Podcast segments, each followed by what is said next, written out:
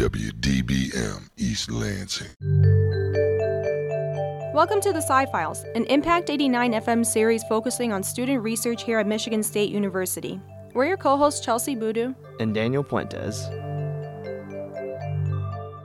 Though we've had episodes in the past with the interactions with the gut brain microbiome, we haven't had an episode discussing how anesthesia may affect the gut and the brain. So today we're talking to Charlotte Best to tell us more about her research. Hi, Charlotte. Thanks for joining us. May you please tell us more about your research? Thank you guys for having me.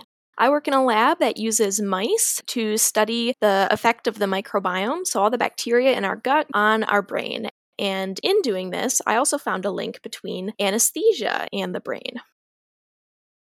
It's nice to meet you, Charlotte. When it comes to anesthesia, can you explain what type of anesthesia you're working with and how does it interact with the stomach and the brain? Yeah, so because I work with uh, mice, we put them in MRI, which is this big machine that scans your brain. And because mice are pretty active, we need to get them to basically go to sleep so that we can put them in the MRI. So, the anesthesia that we use, and anesthesia is a kind of medicine that makes you fall asleep, makes you not feel any pain, etc. We give that anesthesia to the mice so that they can be calm enough for us to put them in the MRI. And what we found is that this anesthesia that we used can impact certain cells in the brain in a negative way. So that's something to consider in future research. The anesthesia was something that you all used to help calm the mice down. Did this anesthesia put them to sleep or were they still awake for it? So the anesthesia was to put them to sleep so that they would be lying still in the MRI. You know, we don't have to strap them down and cause them unnecessary stress. And you are correct in that our findings with the anesthesia were not what we were initially looking for. I noticed some differences in the mice brains that I was looking at, and I asked, okay, what are the differences between these mice? You know, why might they be different? And we realized, oh, some of them had the anesthesia and some of them didn't. So we kind of used that as a bouncing point. I know that when it comes to larger animals or even people, sometimes there could be a concern, depending on how old the person is, about administering anesthesia for different medical procedures. Is there any risk of using anesthesia on the mice that are already known about? Currently, there is research that shows that the types of anesthesia used can impact certain brain cells in very young mice, but this is the first research that we have found that shows this effect in older mice. In terms of our lab mice, though, they were sacrificed shortly after the MRI, so it's not going to play a big role. But if we can confirm these results in future studies, it would change how we treat mice in research. One of our very first episodes was discussing MRIs. Now, it's been years at this point, can you please refresh our audience on what is an MRI and what were you looking for with these mice? Yeah, so an MRI is stands for magnetic resonance imaging. And while I'm not sure of the kind of particular mechanics of it, it basically uses some really big magnets that whirl around your head or whatever body part you want to scan, and it gives you a look on the inside of the body. So, in this case, we were looking at the brains of the mice, but MRIs can be used for humans. You know, if you have a broken bone or they want to make sure that everything in your brain is okay, they can use an MRI to see inside your body. I may have mentioned it in a previous episode, but I've actually also had an MRI in my lifetime as well, where I had to get imaging done for my shoulder after a wrestling practice.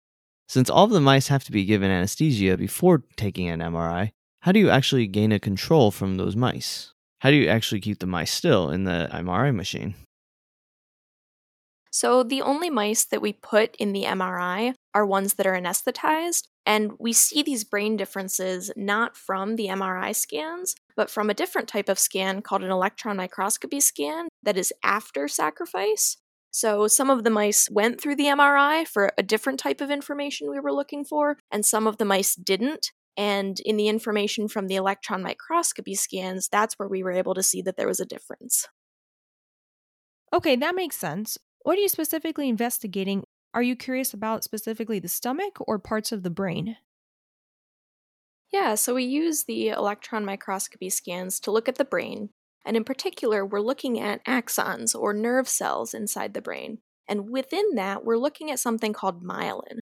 So, myelin is this kind of fatty, oily substance that covers our nerve cells and it allows for messages to be sent faster between one cell to the other.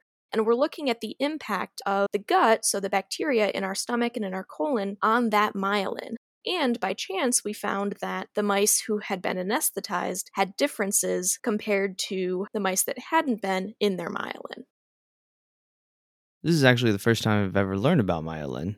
Since it is an oily substance, however, how are you able to actually determine whether or not this liquid is covering the brain cells? Myelin is not actually a liquid.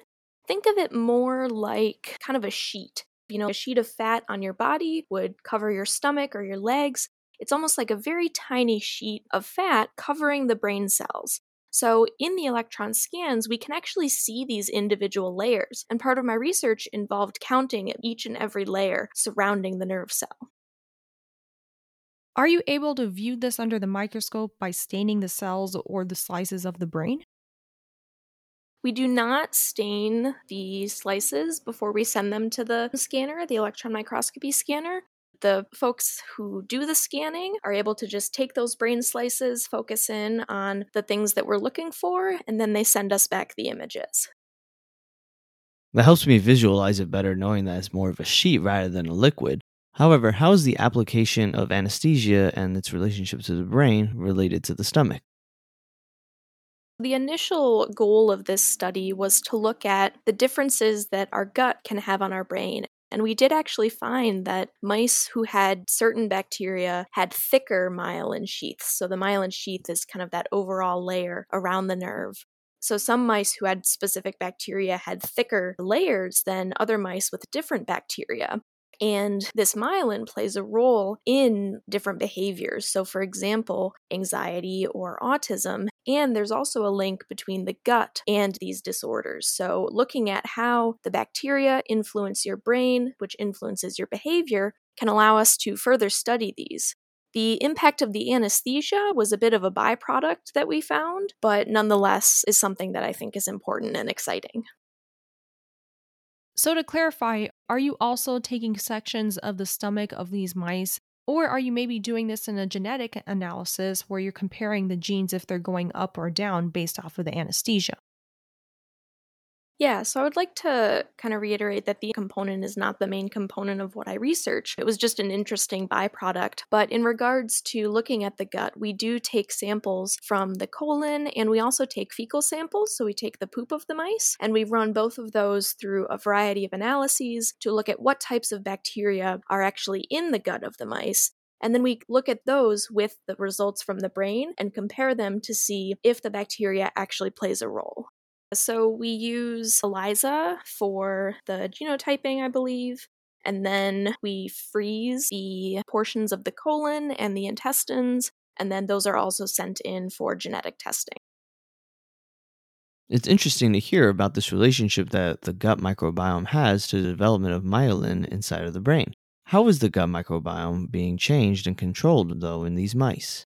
Are you feeding them certain kinds of foods? What kinds of processors are involved there? That's a great question.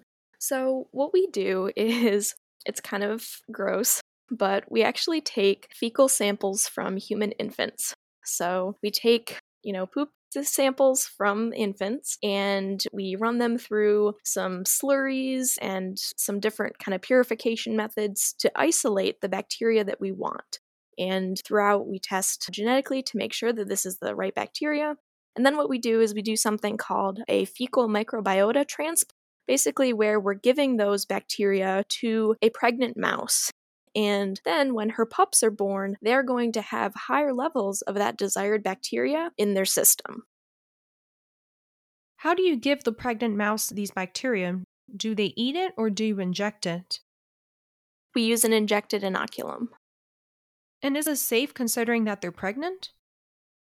It is. Everything has been approved by institutional review boards.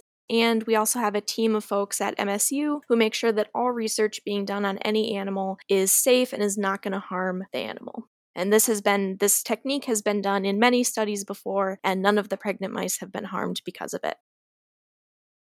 So you take these fecal samples from the infants and you introduce them into the gut microbiomes of these mice. How was your work on the development of myelin in the brain translated into, re- into human studies? Is it the fact that you're taking these fecal samples from humans in the first place to then introduce into the mice gut microbiome? Yeah, so there's already a ton of awesome research in humans and myelin in relation to various mental illnesses and also their role in the gut microbiome brain axis. And that's actually one of those studies was where we got the fecal samples from the infants. They were from a study on the effect of the gut microbiome on anxiety. And right now, there's some of the things that we can do with mice we can't quite do with humans yet.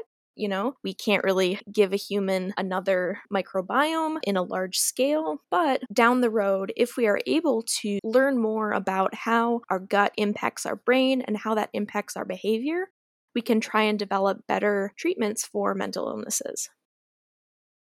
So, Charlotte, I realize that we haven't asked you yet. What results have you taken away from these experiments that you've been conducting? So, we found three pretty interesting results. A first result, which is in relation to the different bacteria, is we found that mice who have bacteria that tend to make them more anxious cause decreases in the thickness of that myelin surrounding their axons. And this is something that we see in other studies. So it's good to know that that's confirmed. Something else we were able to confirm was that mice have something called seasonal changes, we had a few different cohorts of mice or batches that we used in this experiment. Two of them were in the fall, one was in the spring, and we found that they also had different thicknesses in their myelin. And we link that to seasonal changes in mice. They can change their physiology on a seasonal cycle. And perhaps the most interesting result was we found that mice who had undergone MRI and had had that anesthesia they had significantly more damage to their myelin than the mice who hadn't. So, this is something that we haven't seen before in scientific research. And if we're able to continue to confirm that through future studies, it could change the way that we treat mice and that we treat humans in regards to anesthetics. The results of your experiment are really interesting because it makes me wonder how did anesthesia affect other neuroscience experiments with mice? Whenever you were doing this, did you only give them anesthesia once or was this numerous times? So, the mice that did undergo MRI and did undergo anesthesia were given anesthesia twice. They were given anesthesia once before they went in the MRI, and then when they were sacrificed, they were given a different type of anesthesia to end their lives. The mice who didn't undergo the MRI only got the anesthesia to end their lives. So, in this case, there would be sort of a control where the mice only differ in whether or not they got the MRI anesthesia. Well, thanks a lot, Charlotte, for coming in to talk to us today about this really interesting work that you're doing on the relationship between myelin development and the gut microbiome. We wish you good luck with the rest of your undergraduate research, and thanks for joining us. Thank you for having me. Thank you to all of our listeners for tuning in. To hear more about us and learn more about our episodes, check out scifiles.org. If you're a current MSU student that would like to be interviewed, please reach out to us at scifiles at impact89fm.org. We'll catch you next week on the Sci Files, and remember, the truth is in the science.